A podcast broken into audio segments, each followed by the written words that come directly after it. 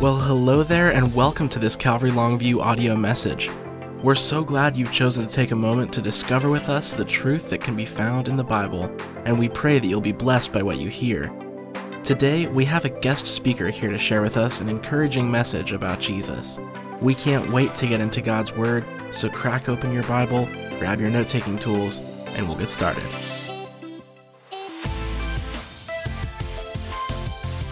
We have a lot of Bibles in this country.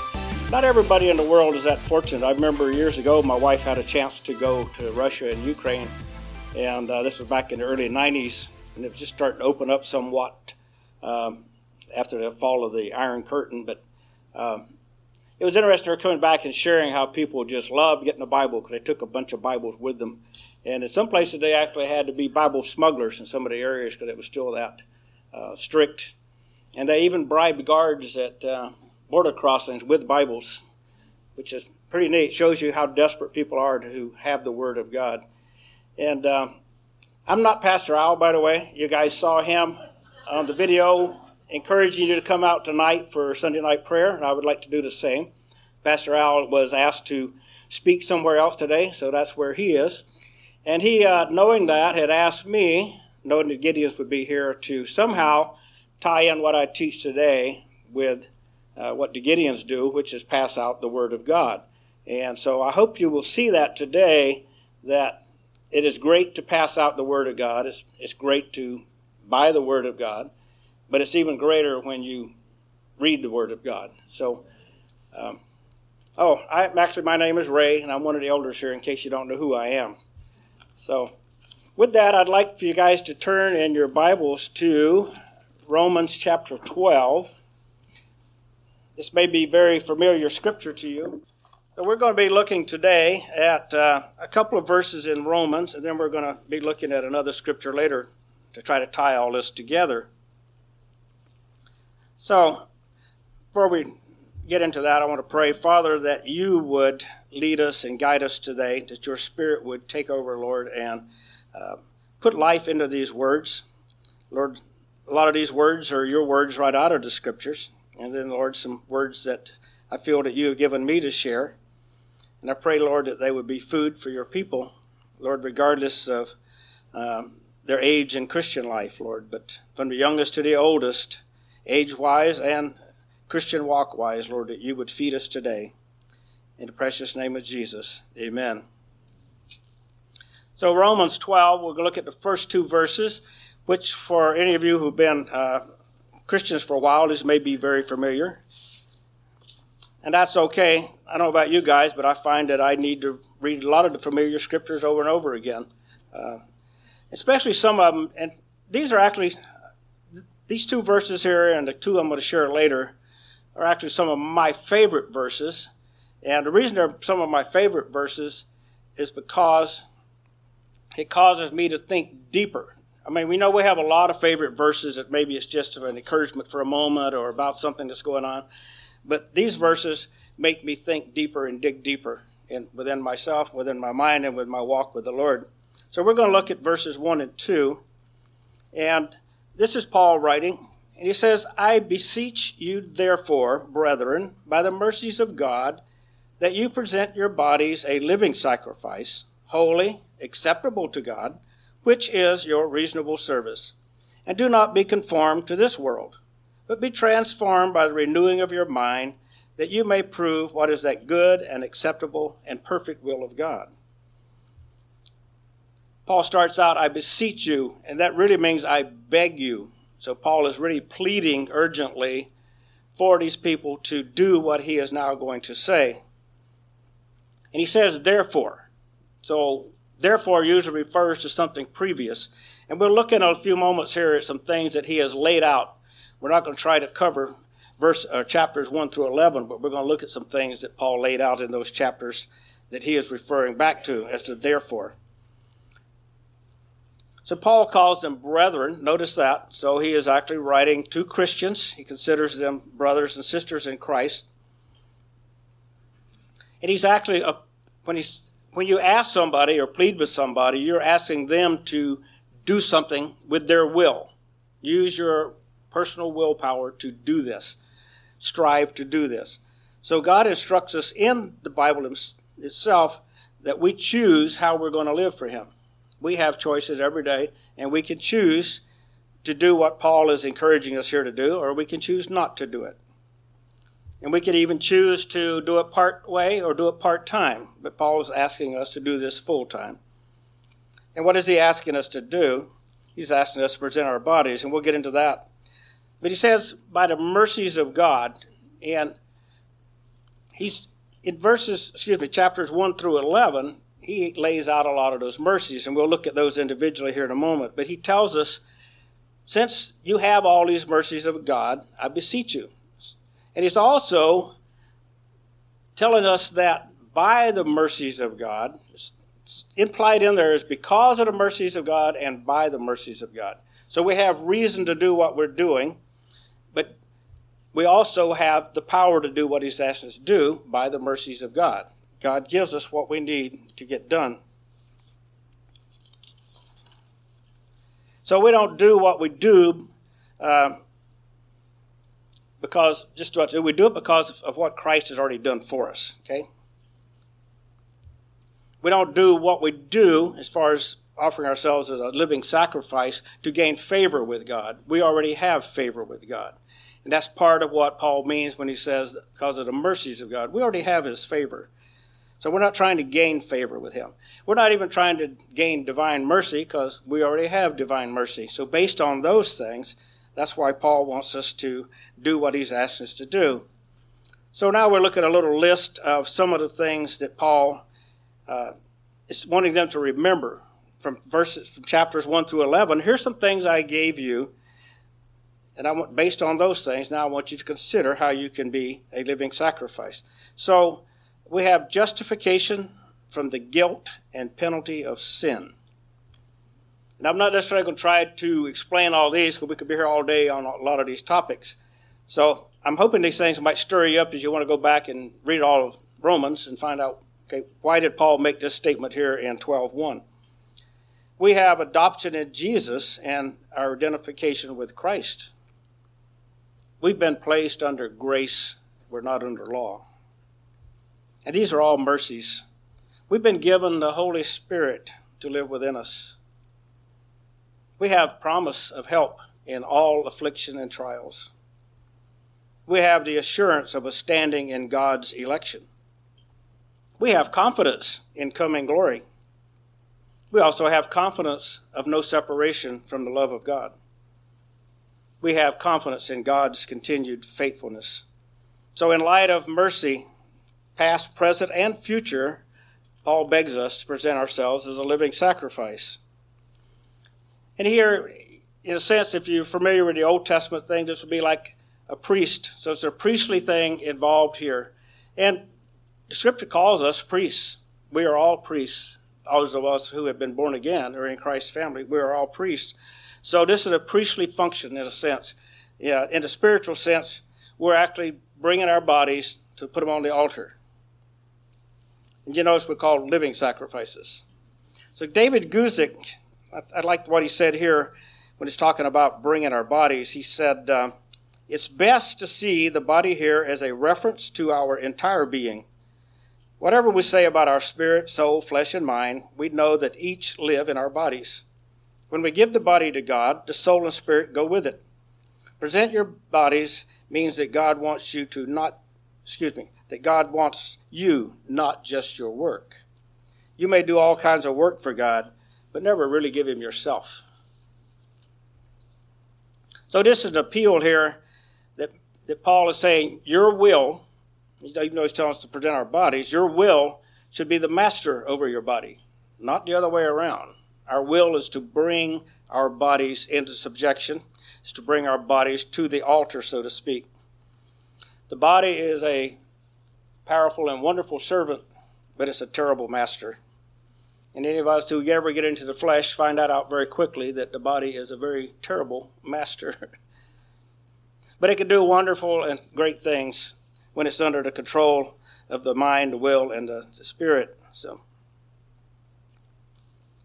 so we keep the, uh, present our bodies as a living sacrifice and keep it there. It keeps the body in its proper place.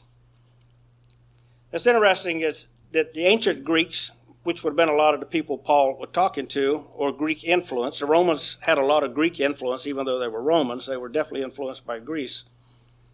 And they would have never thought of anything about presenting their body as something holy to God, because the Greeks at that time didn't think highly of the body. They thought it was something to shun, to be away from.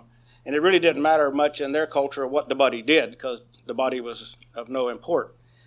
But um, in First Corinthians six twenty, and there would be lots of other verses that would uh, tend to support this fact that God wants us to know he is concerned with our bodies, because he says, "For you were bought at a price, therefore glorify God in your body and in your spirit, which are God's." Our bodies belong to the Lord. Another place tells us our body is the temple of the Holy Spirit. So a living sacrifice. So the people Paul had been writing to at that time were very familiar with sacrifices, you know, where things were slaughtered and burned totally up. The Jews and the pagans, the Gentiles, all of them would have been familiar with that. So can you imagine if you were familiar with that kind of a culture, and now somebody's telling you to be a living sacrifice? You're wondering, okay, how does that work? You know, we know how we do other sacrifices. And it was quite common in pagan culture, especially Jewish culture, though, that not all sacrifices to God were consumed in fire, but this is one of those that Paul is talking about would be referenced with fire. So this would be, a, in a sense, that we're bringing our bodies to lay on a fiery altar that will never, were coming live, because in the Old Testament, the offering came dead. It was killed before it was brought to the altar. We're to bring a living thing, our bodies, to the altar, and it's going to be on the altar, but it will not be consumed. And what's happening there is that God, as we're presenting our bodies as a living sacrifice, burns out the impurities within us. He's not burning us up, but he's burning out the impurities within us to make us even more holy, because Paul says here, an offering that's holy and acceptable to God. So the holiness that we would bring as we bring our bodies to the altar is actually a decision for holiness, because in of ourselves we don't have holiness. But we need to have a decision for holiness that God can work in us, that we would yield to the work of the Holy Spirit in our lives. So as we present our bodies as a living sacrifice, God makes our lives holy in a sense by burning out the things that are not holy. This is often called sanctification, this process. When we are born again, we are sanctified. And sanctified means to be set apart, and in the Christian sense, it's set apart for God's use. So the moment you're born again, accept Christ, born again, you are sanctified. But there's an ongoing process, and the Bible has many places it talks about it, called sanctification. It's a process. Probably most of you have found out that you weren't instantly sanctified in the sense that you no longer had sin in your life or things that need to be corrected. If you didn't find that out, you need to find it out soon. So. So holy is kind of a definition here, and, and th- this definition really applies in a sense to us in relation to uh, holiness toward God. It means hallowed, and hallowed means consecrated or set apart to a sacred use or to the service or worship of God. Purity of heart, moral goodness, a life dedicated to divine precepts. So in that sense, we are called to be holy, to be set apart, to have moral goodness, and have our lives dedicated to divine precepts. In other words, the precepts of God. And Paul says that this is your reasonable service. In other words, if you were to analyze this and really think about this, it's only logical that you would do this based on what God has done, based on the things that Paul has really laid out in the first eleven chapters. And also, it's interesting that this particular Greek word, which I won't get into because I don't really know Greek, but I've read this from somebody who knows Greek, and this particular word is used twice in the New Testament. And here it's used in Romans uh, twelve one, but it's also used in First Peter two two, where Peter says, "As newborn babes, desire the pure milk of the word that you may grow thereby." So It could be translated "of the word." So what Paul is really saying here is that reasonable service is a life of worship according to God's word. There's no other way we're going to leave, uh, live a life that is reasonable or holy without, um, without that. So Paul says it's reasonable. Think about it, folks. That's what he's really saying. This is only logical. This is what you should do. And service also here is considered as divine service or as worship. And there's actually some translations, and you may be familiar with some of those, that translate this as, this is your spiritual worship. So that might be an interesting concept to some of us, that what we do, how we live our lives, is actually an act of worship. A lot of times we think we have worship services where we come together like today and we worship, we sing some songs, we pray, we praise. But the word, not only here in a lot of places, make it clear that our whole life is to be a life of worship. And that doesn't necessarily mean that we go around our whole life doing what we're doing here today. But the fact that our lives are dedicated to God, that we have put them on the altar, and we're letting God work in our lives by burning out the things that need to be burned out, that is an act of worship in itself. So our worship to God and service to God is not limited to certain acts or places or times. It's to be continual at all times, all places, and all activities. Our lives should be ongoing worship. So in verse two, Paul says, "And do not be conformed to this world, but be transformed by the renewing of your mind, that you may prove what is that good and acceptable and perfect will of God." Now, these two verses really uh, support each other. We're not really going to present our bodies as a living sacrifice unless our minds have been set right to understand what Paul's asking. And if we do part of what's in, fir- in the first one, we will actually start doing some of this conforming process. So they go together.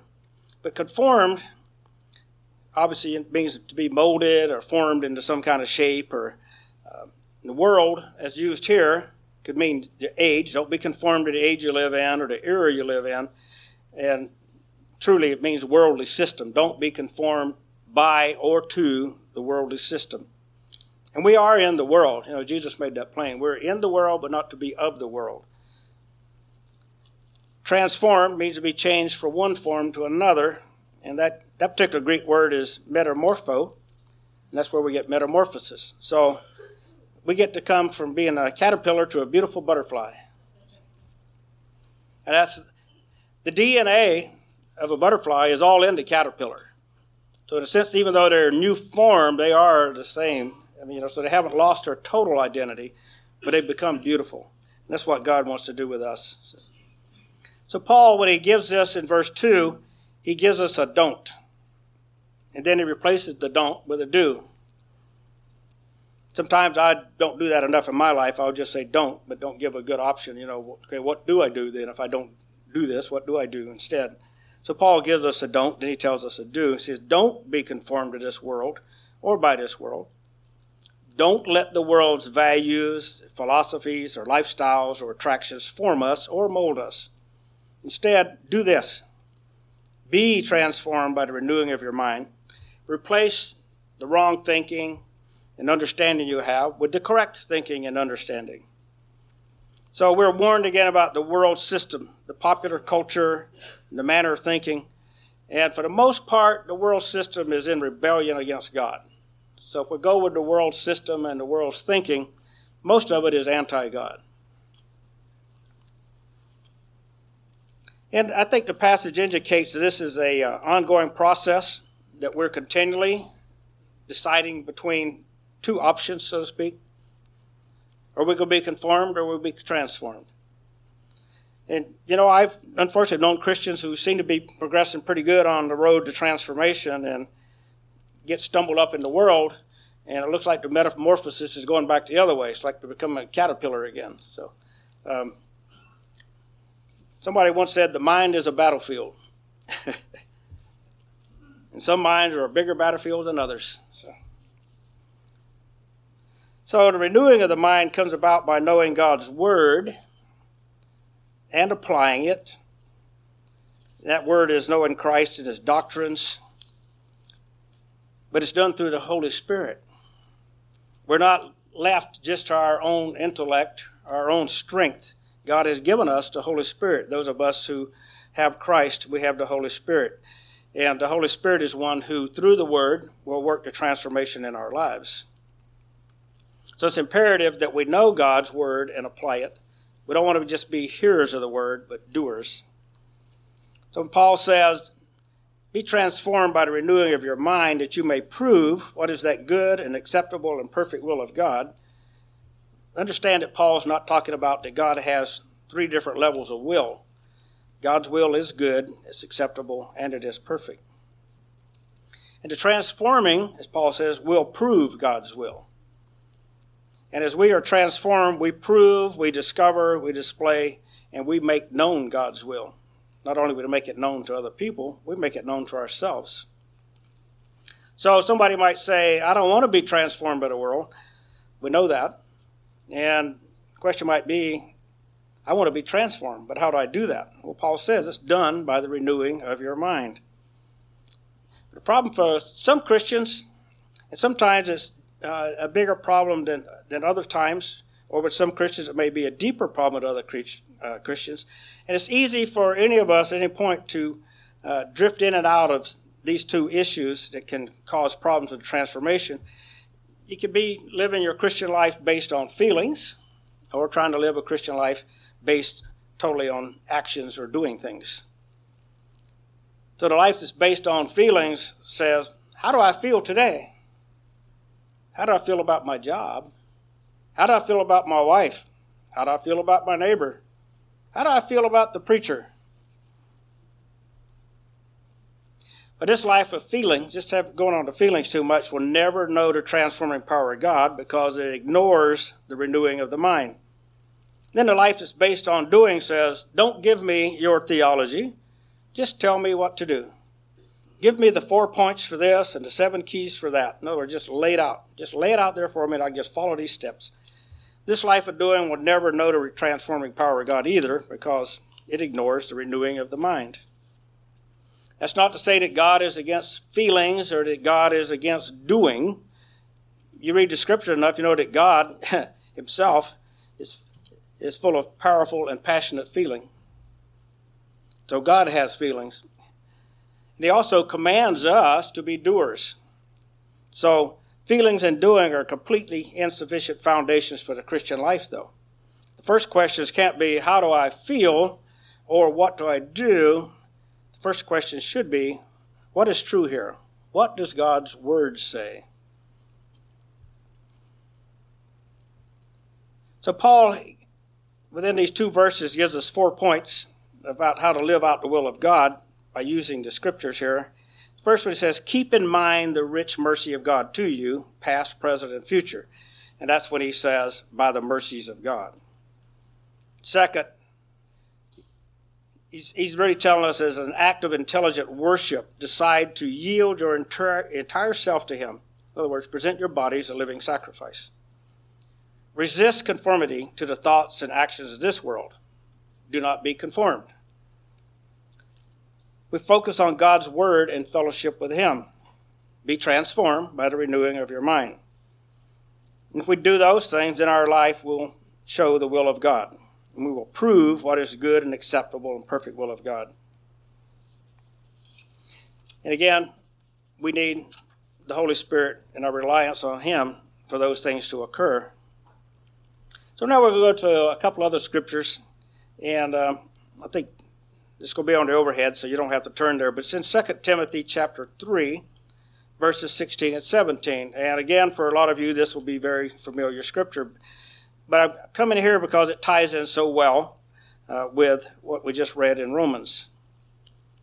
Paul's writing to Timothy here, and he says, all scripture is given by inspiration of God and is profitable for doctrine, for reproof, for correction, for instruction in righteousness, that the man of God may be complete, thoroughly equipped for every good work. So earlier in this chapter, Paul had exhorted Timothy to continue in these things. And what he was really doing is building up, telling Timothy, is you continue these things because the Bible comes from God and not from man. The Bible is a God-inspired book. It's breathed out from God himself. In fact, if you get down to the literal in there, it says that the uh, the words are breathed. God breathed words. The Bible doesn't say here that all scripture writers are inspired by God. It says the words are inspired by God. Obviously, the scripture writers are inspired by God, but the words themselves, even though God breathes into them, he has breathed through them to give us the Bible. So the words we have are actually breathed by God, written down by man for us, but they were breathed by God. They're his words. They're not men's words. Adam Clark, this is a uh, guy, uh, uh, some of you may have heard of him, but he lived in the late seventeen hundreds and early eighteen hundreds, and he had this to say about the word. He says, "False doctrine cannot prevail long where the sacred scriptures are read and studied. Error prevails only where the book of God is withheld from the people. The religion that fears the Bible is not the religion of God." He lived in a time when um, not all the churches wanted people to have the Bibles themselves. And I don't know if you guys have read any history about Bibles coming out and being produced and printed, but it has been a struggle over the ages. You know, we live in a very fortunate and blessed time now, especially in this country. There's still countries in the world where you could not print a Bible. Um, but a lot of the, the uh, resistance to the Bible being printed and given to the, the common man and woman came from within the church, unfortunately. And uh, there's still there's still one big group out there right now that does not encourage people to read their Bibles. I know of one big denomination that does that. And there may be individual places where that's not an encouragement coming from the pulpit. But as you guys know here, we encourage all of you to be in the Word, be in the Word as much as possible. And always go back, check it out, what you've heard from up here, and make sure it was right on. So, so all Scripture. So how much of how much of this is inspired? Oh, yeah, very good. And guess what? Even the boring parts in here were inspired by God. Even the parts you don't understand or I don't understand were inspired by God. Anybody in here ever found any boring parts in the Bible? But you know, we're going to, we'll kind of address that here in a moment about some of those things there. But they're all, when you think about it, God breathed this, gave it to us, and I don't know about you guys, but sometimes I probably don't take it serious enough, or you know, enough to go get it and read it, but I'll find something else to do. But this is God talking. But sometimes we'd rather listen to uh, some news program or something else, you know, not to, come, to condemn anybody for what they listen to or whatever, but sometimes we put this on the back shelf instead of the front shelf. So all Scripture, regardless of whether you understand it or whether you find it interesting, it's all inspired by God. And guess what? It's profitable. All of it. Even the boring stuff is profitable. Even the stuff we don't understand is profitable. So it's profitable in different ways, and one of those ways is for doctrine. It tells us what is true about God, what's true about man, what's true about the world we live in, and it tells us what's true about the world to come, at least to some degree. We have enough information. It's profitable for reproof and correction, with the authority to rebuke us and correct us. So we're under the authority of God's Word, or we're supposed to be, and if the Bible, Bible exposes that any of our doctrine or our conduct or our thoughts or our actions, if the Bible exposes them as wrong, guess what? We are wrong. The Bible is not wrong. We are wrong. It's profitable for instruction in righteousness. It tells us how to live a life of righteousness, to live a righteous life. And I realize our righteousness is really in Christ, but even the Word talks about the righteous acts of the saints. There are things that we do, particularly things that God has asked us to do, and doing them the way he's asked us to do them are considered righteous acts. so we can do righteous things. And guess what? This makes something else plain, or should, that we can understand the Bible. Okay, the Bible, if you couldn't understand it, would not be profitable. Okay? Now, that's not to say that we all understand it to the same degree, but it is understandable. And sometimes it's not understandable to us. We can find somebody that does find that part understandable and can pass that on to us. But there's something that's wonderful about, let me cover this verse. It's profitable when we understand it literally. So if we take the Bible literally, we also understand that it means that we take it literally within its context, within the literary context. By that I mean, as an example, in Psalm six six, David says, "All night I made my bed swim. I drenched my couch with my tears." Obviously, that's a literary device used within poetry, within the Psalms. And obviously, David did not float his bed with his tears. So some, you have to kind of understand that as you're going through. Sometimes, yes, it's picturesque. It's uh, allegory. Or explain something in, you know, just to show the extent. And this example here, you can tell that David was very distraught. He did a lot of crying. And maybe to him, in a sense, it felt like his whole bed was wet and it was soaked, and it was so wet and soaked that it was floating. But obviously, that's not the case. Nobody's got that much water in their body to start with to do that. But otherwise, when the Bible speaks of science, even though it's not a science book, when it speaks of science, it is scientifically true. When it speaks of history, it is historically true. When it speaks in prophecy, it is prophetically true. And we need to understand that and have that attitude as we read it, that the Bible is true and the Bible is accurate. And Paul says, but in here too, that the man of God may be complete, thoroughly equipped for every good work. So Paul was exhorting Timothy, continue in these things, because the Bible will make you complete and thoroughly equipped for every good work. And obviously there will be every good work God has called you to do. Now, complete doesn't mean that the whole Christian life is about reading the Bible, and it doesn't mean it's the only important thing in good ministry is teaching. That's not what it means. But complete means that the Bible leads me into everything I need if I'll be a hearer and a doer. Got to hear it to do it. I will be complete as a Christian, thoroughly equipped for every good work. This also reminds those who teach that they are to be equipping the saints for the work of the ministry. So we don't ignore prayer or worship or evangelism or good words, or excuse me, good works, because the Bible itself, as you read the words, tells us to do all those things. So if we continue to be a hearer and a doer of the word, we will become complete.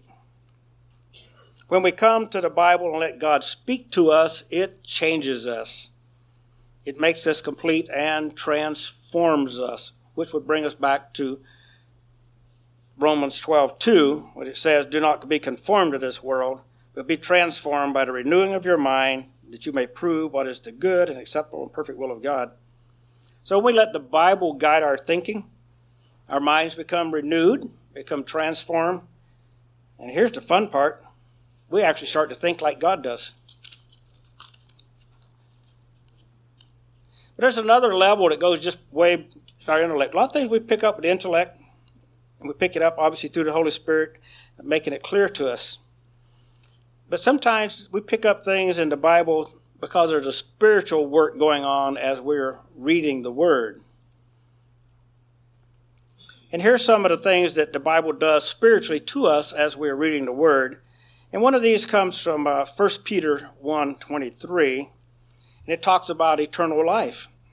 "Having been born again, not of corruptible seed, but incorruptible, through the word of God, which lives and abides forever." So there's eternal life found within the words of the Scriptures.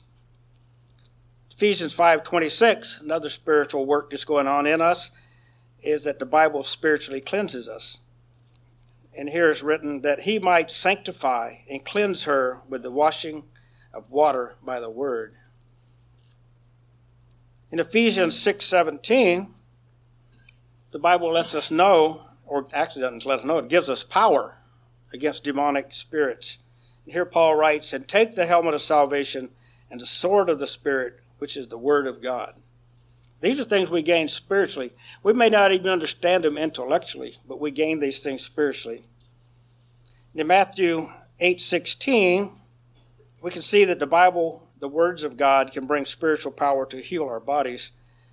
When evening had come, they brought to him many who were demon-possessed, and he cast out the spirits with a word and healed all who were sick. Another way that we're spiritually affected or influenced is Psalms one nineteen, twenty-eight. It says, my soul melts from heaviness. Strengthen me according to your word. God's word can bring us strength.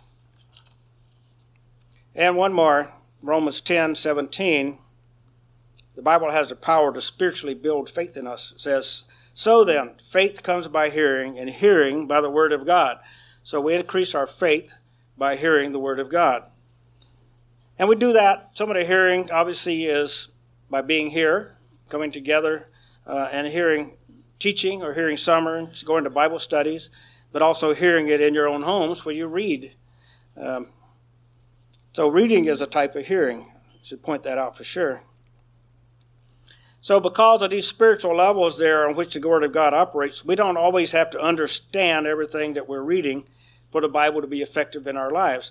Sometimes people are disappointed because they're not understanding everything you're reading. Read it. Read it. There's food there. You may not even recognize the food at the moment or understand the food. There was a guy that once said that uh, over the years, I suppose I've gone to church more than a thousand times. I can't remember the specific content of even one sermon over those many years. He says, what good is it to go to church a thousand times? Another wise man's reply was, over the past many years, I have eaten more than a thousand meals prepared by my wife. I can't remember the specific menu of any of those meals, but they nourished me along the way. Without them, I would be a much different man. So the Bible will do its spiritual work in us if we let it. That brings us to one more uh, scriptural reference, and this is from First Corinthians two fourteen. But the natural man does not receive the things of the Spirit of God, for they are foolishness to him. Nor can he know them, because they are spiritually discerned. That's a heads up to people who don't have Christ. Yes, you'll be extremely confused, for the most part, trying to read the Bible.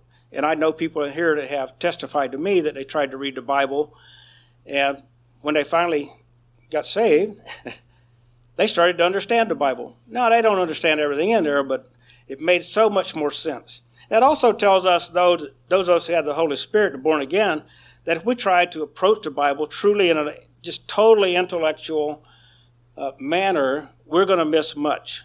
We need to be approached with a spiritual approach. So I encourage everybody who reads the Word to pray. Read and pray. Read and pray. And if you don't understand it, read it anyway. It's really good. I know a lot of people shun away from certain places in the Old Testament because it's boring again, or uh, they don't understand really what's going on. But it's really, I think, important for our Christian life that we read the Old Testament to understand some of the things they talk about in the New Testament. And the beauty is, if you read the New Testament, you'll understand a lot of things in the Old Testament, especially things that they can't understand about things pointing toward Christ. The whole Bible, from the very beginning to the end, really is all about Jesus. Even the historical st- stories, when you start piecing it all together, it's all about Jesus.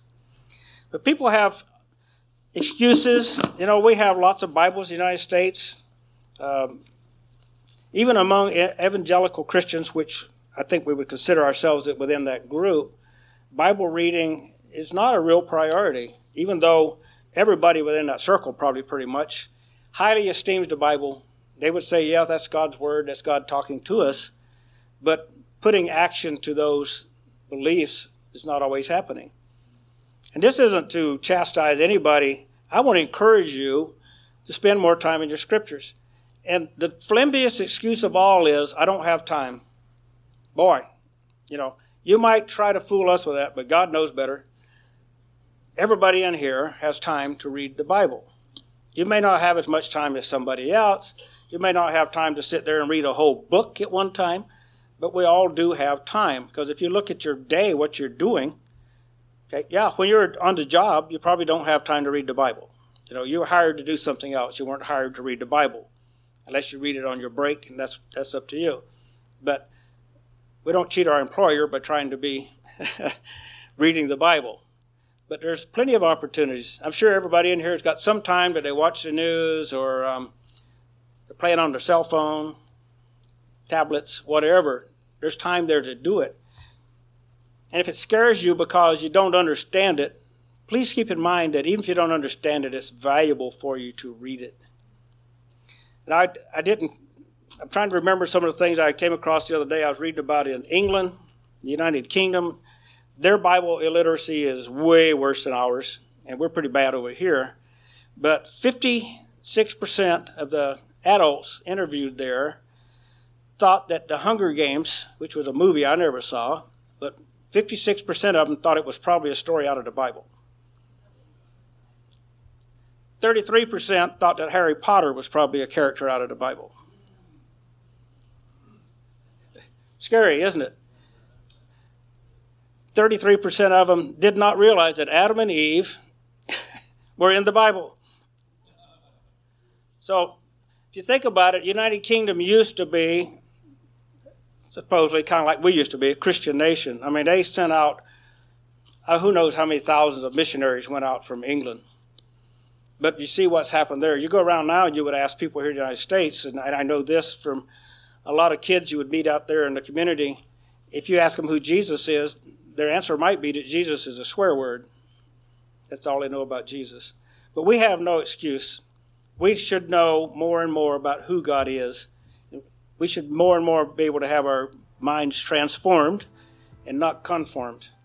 So, if you guys are like me, if you find out something happens, there's two or three days you didn't read the Bible, it's not that I feel guilty. I feel like I've been missing something. I've been missing some food, you know. It's kind of like going on a fast. But when we do a fast, it shouldn't be from the Scriptures. Let's make it from something else. Maybe the pork chop and the cake, but not the Bible. So I'm going to close in prayer, and the worship team will come back up. And there will be some folks up here to pray with you after the service. So, Heavenly Father, we thank you for your word.